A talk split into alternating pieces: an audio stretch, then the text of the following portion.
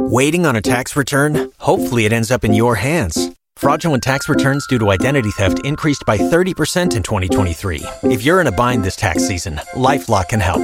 Our US based restoration specialists are experts dedicated to helping solve your identity theft issues. And all Lifelock plans are backed by the Million Dollar Protection Package. So we'll reimburse you up to the limits of your plan if you lose money due to identity theft.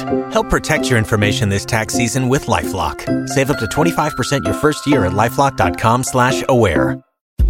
Vino Lion Media presents Business First. Hi, all, and welcome to another edition of Business First with Sonia Alleyne. I am your host, and today we're going to talk about uh, what it takes to really build and sustain an entrepreneurial mindset. Um, we know that we are living in tough times, and whereas this period has been devastating for a lot of us. It's also been a very creative time for many of us. It's been a time of, you know, we've heard the word many times, a time to pivot.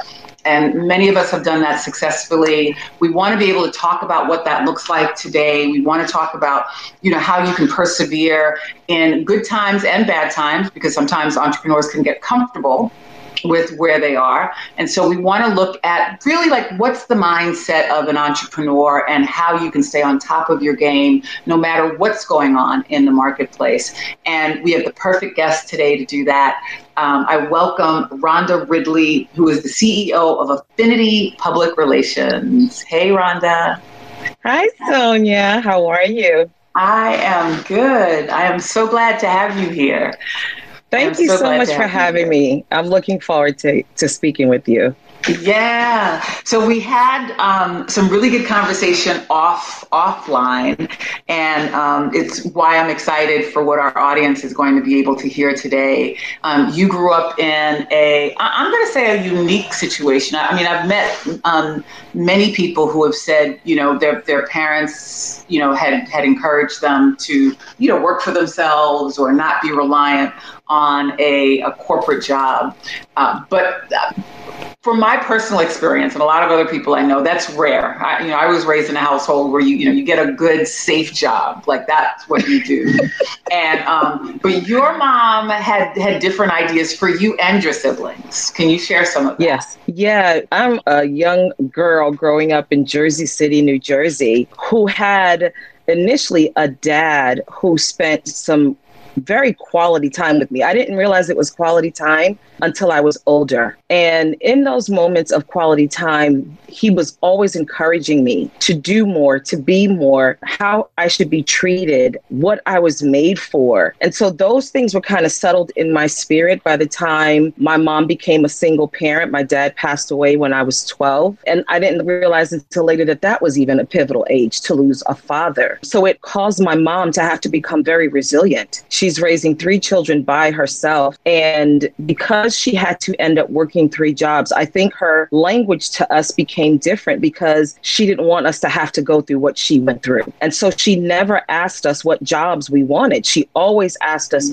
what businesses did we want to own. And she kind of really instilled that spirit in us. I remember for one Easter, there was an outfit that I wanted. And of course, being a single mom, she couldn't afford to buy it, but she was always a seamstress. So, being a seamstress, she had more than one sewing machine. She said to me, If you want this outfit, you're going to have to make it. And that meant she wasn't going to stand over me. She wasn't going to micromanage me. I was literally going to have to go into her sewing room, read my patterns, and try to learn how to make the outfit that I so desperately wanted for Easter.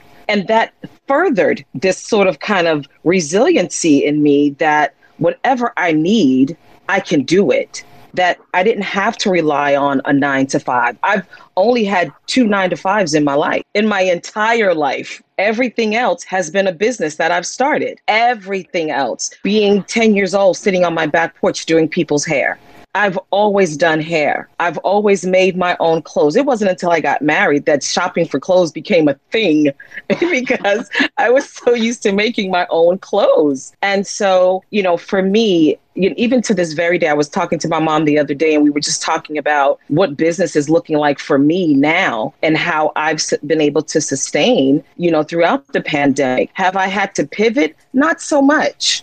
But do I know what it looks like to have to do so? Absolutely. So I want to go back to your mom asking you, because um, what that brought up for me was I remember as a kid, and, and being with other kids my age that we talked about like the professions that we were going to to embark on and so it was everything from being like a model an astronaut to a garbage man to a yes. fireman like it was just all of those things right all of yeah. the things that we kind of grew up looking at and so in an environment where you and I, I, don't know if you had any role models of business owners. When your mom said like what kind of business are you thinking about starting? Like what did that like what was that conjuring up for you in your head? Like what did that what could that possibly have looked like for you? What that looked like for me sonia was that i was going to be a fashion designer that's what it looked like for me because that was the thing that I had always known. I didn't think about hair as a business.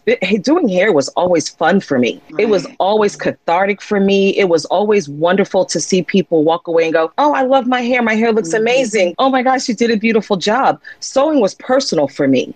And as I began to grow, I, I began to, to kind of go through my grandmother's closets. My grandmother's wardrobe was fire growing up. Like, and then she would allow us to go through her drawers and look at her slip, her shoes, her gloves, her hats. Like, the fire of being a fashion designer was just literally burning in me and burning in me. Then I get to high school and 10th and 11th grade, I have a chemistry teacher and I have a biology teacher. Both of them are fashion magnets. I went to class because of the way they dressed. Wow. All I knew was that when I graduated high school, I was going to FIT and I was going to become a fashion designer. I was going to have a fashion house. That's what I knew. That's the fire that burned in me when she kept asking. That was the only answer I ever had for her. And she always supported that. That's amazing. So, did you ever go into fashion? Was that when you graduated? Never. That's what's so crazy.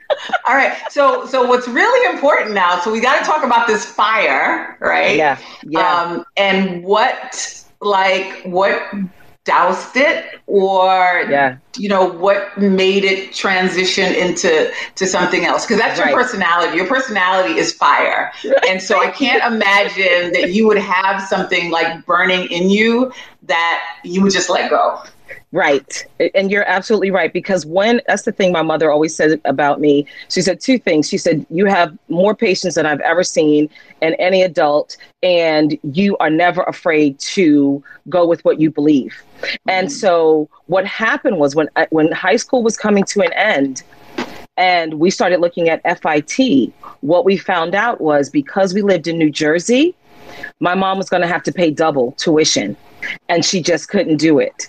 And it was the hardest conversation she had to have with me that I was not going to be able to go to FIT. So she said to me, the only thing I can suggest is the next best thing to do is to go to school for business. Get your degree in business, get your degree in marketing, get your degree in psychology. Be able to know that when the time comes, you'll be able to have that business. And even though I've never, ever, ever gone into fashion business, where I am right now, Sonia, is where I was meant to be. I wow. believe that the reason I was that fire was put into me so young was because it was never supposed to leave me no matter what I did.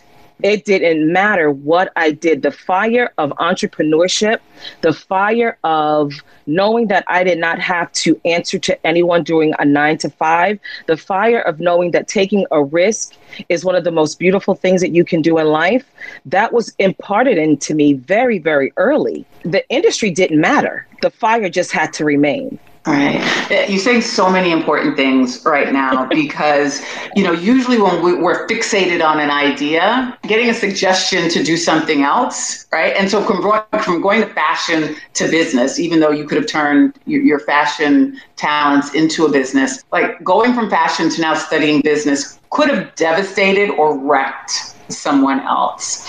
And so, what is it about? And so, I think there are lessons for people who are listening who can right. be reluctant about where they need to go in their business as well. But what is it at a young age? Because you were you were a young young young woman. What was it? Do you think about you that was just like, all right, I can't do this. You know, it's obvious that my mom won't be able to afford this, but I'll just do this. Yeah, my dad. Those moments. I'm a listener. And that's how I function in life if you say something to me, I'm a listener and I'm a forever student. And so my dad, the way he would sit me down, it was so intentional, Sonia. My dad had very black and slick hair. And so he would come home on a Friday because he was a construction worker directly out of the army. Mm-hmm. And he had this stuff for his hair called Vitalis and he would have me comb the vitalis through his hair. And in that in those moments is when he's telling me the world is not fair. You may not always get what you want. It's okay to dream. You don't have to conform to anyone. Those things were literally i didn't i didn't realize how much they were ingrained into me until i needed to pull on them. And when my mom devastated me by saying that, I was not a bratty kid. So I was just like, okay, but dad said I could do this and dad said I could do that and dad said I could do this and I can I can make this into that if I have to. And for me, and he was a fighter. My dad was a fighter. One of his and my mom's biggest fights was whether or not to get me a doll or a pair of Pro-Keds sneakers. I wanted the Pro-Keds sneakers. My mom wanted to get me the doll. My dad was like, no, my dad was showing me that I didn't even have to conform to what she thought I should have. And so for me, it could have devastated me. I am a, I'm very sensitive. I'm the only mm-hmm. girl, but I, I had something j- that was poured into me intentionally by a father who with you know just with his wisdom knew that I was going to need that in order to become who I am today. Can we talk about listening as as a uh, as, as, a really powerful trait? Like that is, and I think for particularly for Black women, uh-huh. particularly for people of color. I had a good friend of mine said that you know she believed that one of the reasons that that Black women were seen as loud is because if we weren't right? Like nobody would hear us or no one would listen to us. And so, you know, sometimes we can be more defensive or sometimes we feel, I even feel like the culture that we're in now is really to tell people like always speak up and always talk a lot and always make sure that you're letting yeah. people know you're in the room and letting people and but there's a lot and i'm not saying that any of those things aren't Right. Um, but there's also a lot of power in listening. And, and it's not a strategy that people talk about a lot. And um, I wasn't prepared for that in our conversation, but it's, it's, it's so I, I, hope I'm not putting you on the spot for some things nope. that you might feel or think about you know the power of like you don't always have to respond. You don't always have to you don't even always have to agree right? But listening can be so powerful when um, in terms of you know assessing situations gathering information yes. and um, you know and, and, and just kind of staying quiet and seeing what's going on. Listening became very important to me because i as the middle child i never felt heard i never felt heard my mom was super super close to my older brother and i thought that as a girl i was supposed to be very close to my mom and so as I got clear, as I, as I became clear um, in my, my late teens and my early 20s, and I started to see myself, I was very loud. I was loud because I had spent the majority of my life not being heard. Mm-hmm. And when I wasn't being heard, I also wasn't learning anything. I also wasn't being um, nourished and nurtured either. And I began to understand. I remember there was a line in American Gangster with Denzel Washington, and he's talking to Chiwetel um, Ejiofor, and they were walking into this party. And he said to him, I told you guys not to buy anything with your money. And here you are, you're loud, your suit is loud. He says, Don't you know the loudest person in the room is the most insecure person in the room? And that I remember that just kind of stabbing me. And I was like, there's more insecurity still in me that I need to really pray about, think about, get rid of. And my husband often says up to me, he goes, Babe, you're being really quiet. And I'll go, Yeah, I'm just listening. Mm. I'm just listening because I believe in listening. I think women are, first of all, women are the most powerful gender you can ever find. Mm. We are so powerful. We don't need to be loud. Mm. But people don't tell us that. We think because we are the weaker sex, we are weak. It is because we're the weakest, the weaker sex that we are strong. Mm-hmm. We hear you, we feel you, we smell you, we are you. And so when I realized that I did not have to be loud. I remember my husband coming into the home office one day and I was having this conversation and there was a look on his face of very, he was just disturbed. And I said to him, I put my hand over the phone and I go, "What's the matter?" He goes, "Babe, can I just say something to you?" I said, "Sure." He goes, "There's a time to be a lion and there's a time to be a butterfly. This is your business.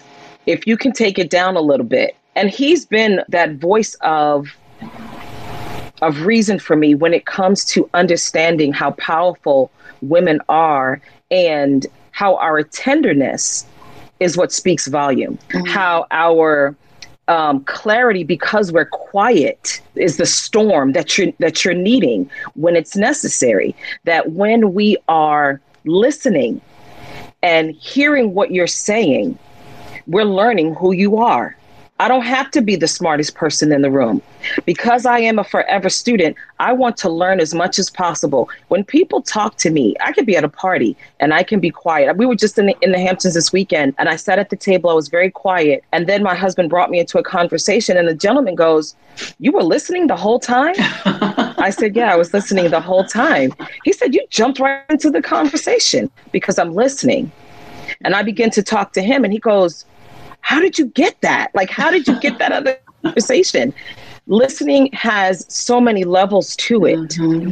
But when you are clear about who you are as a woman, as a person, as an entrepreneur, as a parent, when you are clear about who you are, you don't have to talk as much as you have to listen. So, wait, how did you become so self aware? My self awareness came when I decided that there was something different that had to happen in my life. Um, it was about 24 years ago. I had completely stopped dating. I had become engrossed in self actualization, self help, the Bible, um, talking to older women who knew more than I did, getting clarity about what womanhood is versus what it had become. And there was some ugly in me. I didn't have any female friends because I was brought up to believe that women should not have women friends because women are too catty and they're too backstabbing. So I didn't have female friends. Um, I didn't have um, a sense of who I really wanted to be. And so I took a break from people and dating um, and hanging out with my friends for about three years and just learned about who I knew I wanted to be. It was lonely, it was scary, it was different, it was uncomfortable, but it was so necessary because when I came out, Sonia, I literally met my husband. And when I think about all the junk I got rid of in those three years, he would have never accepted that. And so it was it was a him. yeah exact i would not have been able and i say that to him all the time i said the reason we met when we did is because i would have ruined your life wow. because i was ruined because I was unhealed from a lot of stuff, from that little girl not being heard after my dad died, all the way up to not being able to have the dream of of being a fashion designer. I had hurt that had come along with me, you know. You know, he literally said to me, "I see you though." I had never had a man say that. And it was weird to me. What had I allowed myself to accept before that I was getting differently now that was going to continue to raise the bar of my womanhood, my womanness, my ability to be a, to know when to be a lion and when to be a butterfly, to be able to have that balance and put those things in their proper perspective and be okay with that. Be unapologetic about that because at this stage of my life, I am woman. You will hear me roar because I am gonna. Mm-hmm. you know, it is. It was about finding the strength that was meant for me and not my mother's strength based on her hurt. She tried to give me her strength and her mm. perspective of life based on her hurt. I wanted to I wanted to purge and come up renewed, and that's what I did. You're saying so many things um, that, I, I, and I know for folks who are listening, we're going to tie all this back to business, but it's it's, and I, and I think those who are listening can see um, yes. how business correlates in that. But it's true. I think we do carry so on top of our own stuff right? A lot of times we are carrying the pain of our fathers, of our mothers, and and and not even understanding like how the stuff is playing out in our lives and sabotaging, right? That's our right. dreams and our goals and the things that we that we're that we're reaching for.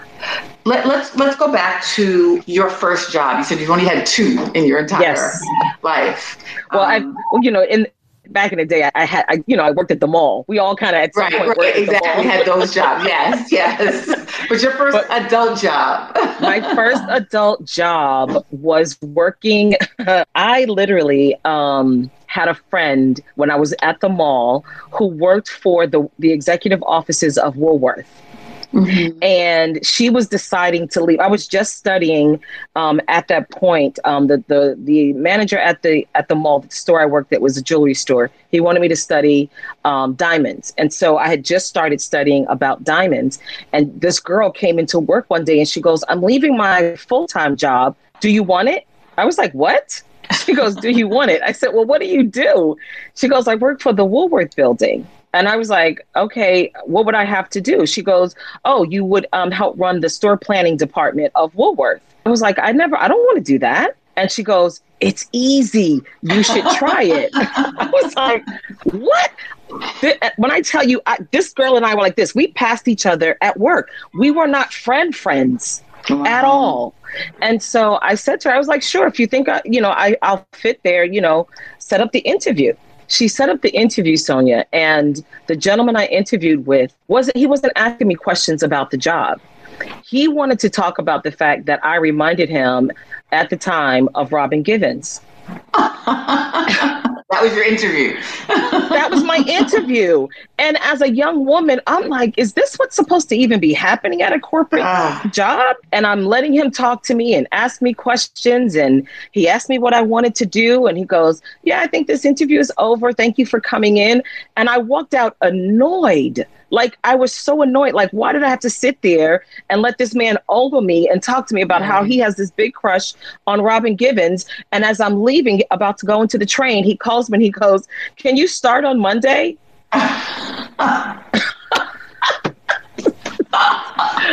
this was on a Wednesday. He goes, Can you oh, start wow. on Monday? And I was like, Yes, I can start on Monday. I my first corporate, my first adult job was the um, one of the planners for the store planning department of Woolworth. We we just planned the stores all over the world. And anywhere you could think there was a Woolworth store, we planned those stores in my department. And again, I think it was just a bump in the road because I was only there for two and a half years. Mm-hmm. And I can't even tell you to this day what I learned. I wow. can't tell you the necess the, the I think the biggest thing I walked away from there was a black woman in that department. All the men were white in that department. She was the only woman. She was she was she was black. I remember her say calling me in her office one day when I first got there and she said, "Never let them tell you who you are." That's it. That's all I remembered. That's literally all I remembered and I see it as a gift that I needed to allow to happen and take it in um, in order to know what I did not want, right. in order to further confirm where I, w- I did not want to be. My second job was as a school teacher. I loved it. When I tell you, I absolutely loved being a school teacher. I just I just could not stay there past the point that I was there. Yeah. I was teaching for seven and a half years. Um, and then when it was time to go, you know what happened? I was being stubborn again. I was like, I don't want, I don't want to leave this job. I love my students. They love me. I'm about to get transferred to high school. I'm loving this. I fell down the stairs one morning oh and became paralyzed for a year and a half. Talking oh about talk about changing your entire mind, heart, perspective. I'm laid up for a year and a half, not able to walk because I was too stubborn to walk away from that job when I was supposed to because there was something else for me. I was supposed to start mm. doing this then, but I got comfortable Right. And that's the thing about being an entrepreneur. We can never get comfortable. Yeah. Yeah. Never, ever, ever get comfortable. Be willing to be uncomfortable. And don't look at discomfort as a, as a displeasure. Right. Look at it as a growth spurt. We all have growth spurts. You know what I mean? If you have children, you watch your children go through their growth spurts. You may not remember your own, but you watch your children go through their growth spurts. Your business does the same thing. So does your heart and your mind have to go through growth spurts to be an entrepreneur, to be a business person. Yeah. Yeah. Those are the What- only two jobs I ever had. What's What's fascinating too. So I didn't I didn't know about um, your accident and the, and the paralysis, but Mhm. you know when you said that the woman at Woolworth said, you know, don't ever let them tell you who you are. You know, what came to me is that like you you had gotten consistent messages, which most of us do, right, throughout your life from your dad, Right. from your mom, from situations that moved you into different directions, from this Yes. woman at Woolworths, and, and maybe the one time you didn't listen is what you're saying, right? The, the Yes. one time that you didn't listen, um, it, it gave you time to listen. Some, it gave some more. girl. Because what was that year and a did it. half? Like, were you afraid that you weren't going to walk again? Like, what? I was already told I wasn't going to walk again. Oh Oh my gosh! I was already told I was not going to walk again. They could, they did everything except back surgery. I had everything from um, hydrocortisone shots in my back. They had, I had, you know, these major MRIs in these machines I had never seen before. I, the the school had specialists come in to check on me. No one could figure out what was going on, and the only thing I could chalk it up to, Sonia, I promise you, I was like, God, this is you. This is you trying to get my attention because I was just being so hard headed and not listening. And the doctors, all of them, hands down said, We we don't believe you'll ever walk again. So you have to get ready. Girl, I sold my car. I was in the process of getting out of my apartment. I had a duplex in Jersey City. I can't I can't utilize a duplex. I was ready to my whole life was changing. My entire life was changing. And I was in a really horrible relationship.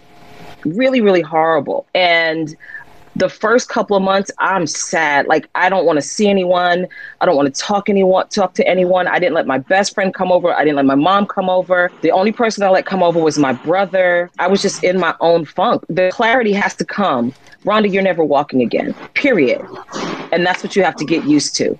And so my mom gave me a bible that i had never opened never.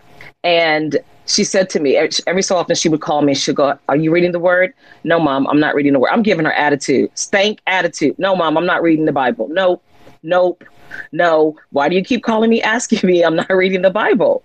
And when i tell you it was just i was angry I was Yeah. angry. Like I knew everything that I had done and wanted to do. Why was this happening?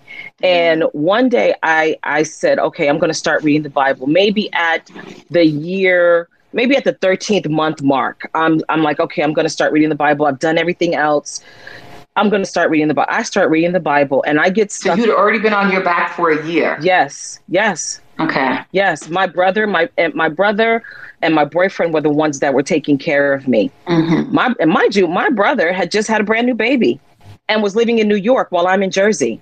But he's taking care of me, checking on me, bringing me food, making sure I'm okay, taking me to my appointments. If he couldn't take me, then my best friend was taking me.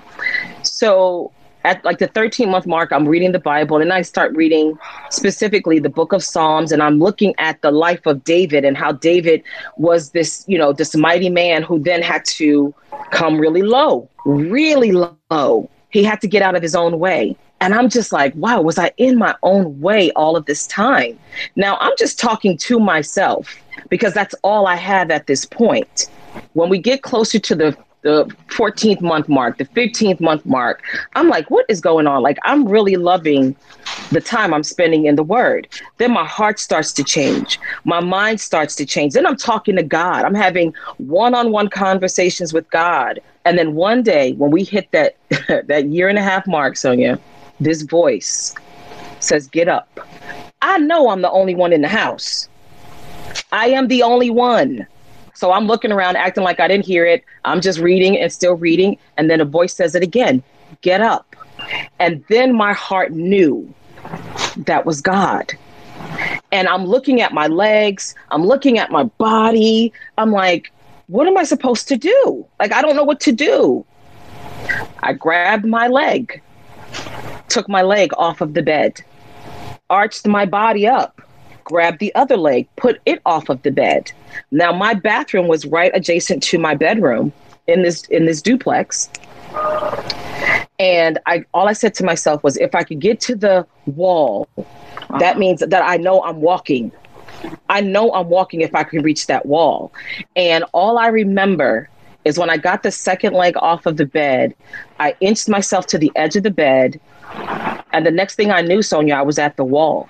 Now, specialists told me I would never be able to do that. And so that put me in a space, a head space, and a heart space that my life was destined to do something other than maybe what I thought it was supposed to be supposed to be or what I was supposed to do. But I, but the thing that has to remain consistent is I have to leave my heart open for the change. I have to leave my heart open to move. I have to leave my heart open to pivot if I have to.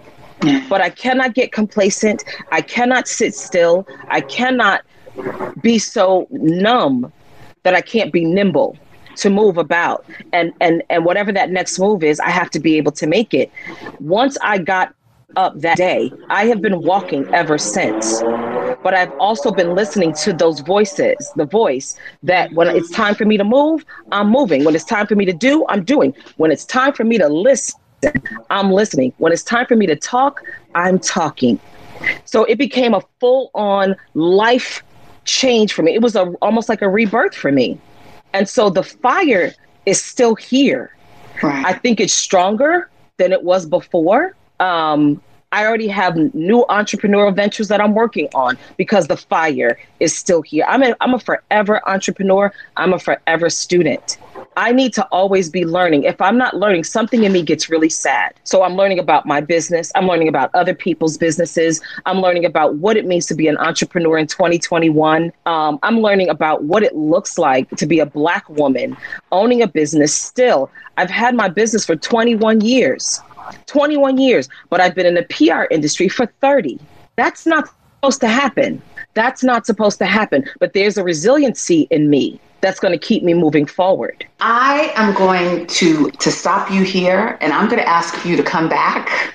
so I, I really want this to be a part two because I think you've just what you did for us and and I and I love when these things just happen. I think what you did is you just laid a really solid foundation for anyone who's listening um, about this. But I would love for you to come back next week for us to finish this conversation. Yes. About how all of these things, the listening, being a student, dispelling the negative beliefs about yourself, mm-hmm. um, learning to, to really trust who you are, mm-hmm. and um, and and being okay with getting uncomfortable. Like how all of those things have have sustained you in this 30 year career yes. that you have, and um, and the business that you've built and the businesses is to come.